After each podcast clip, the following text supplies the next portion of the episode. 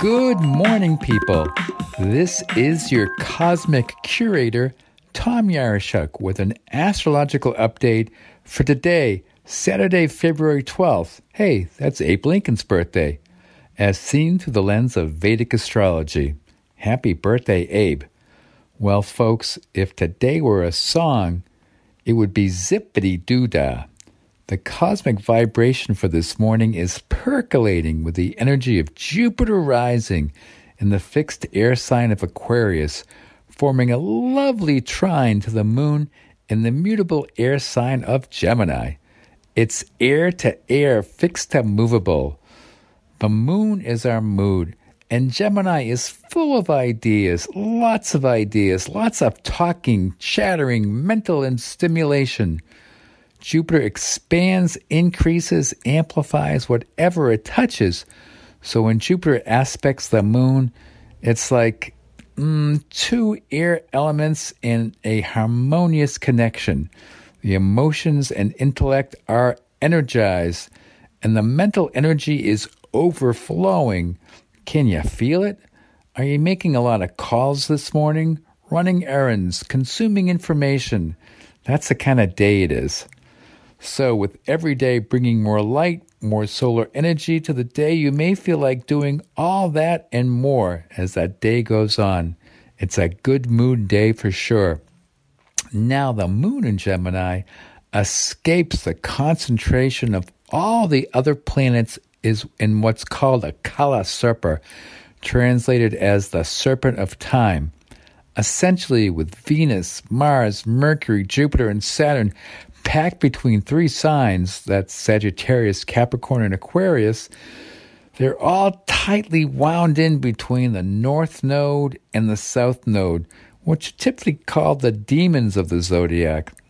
What happens when you have that position is that karma is unfolding. That could feel like you are in a destiny groove. You know, things are happening, and all you can do is ride it out.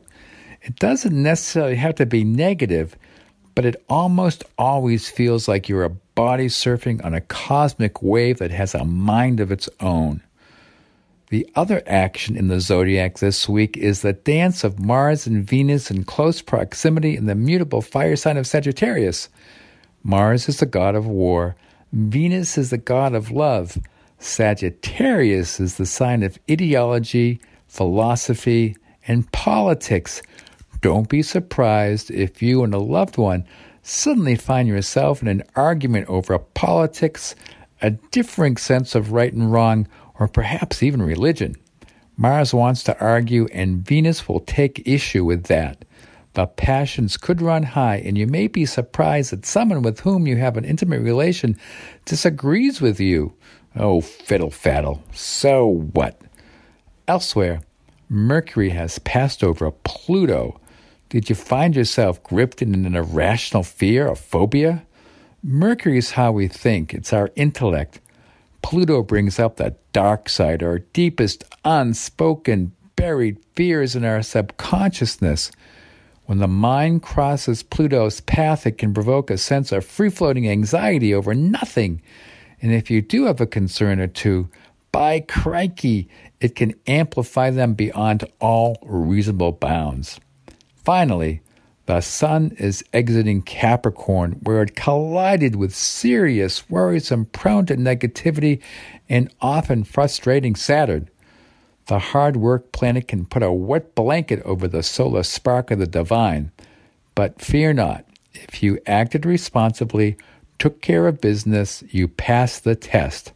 Now the sun moves on to sidereal Aquarius, where a welcoming community of committee of Jupiter and Neptune wait for it. Get ready for a month of much gooder vibrations. The days are getting brighter as the sun inches forward. Winter's loosening its grip. Spring is just around the corner. That's all the time I have, but tune in next Saturday for another edition of the Cosmic Curator right here on WERU.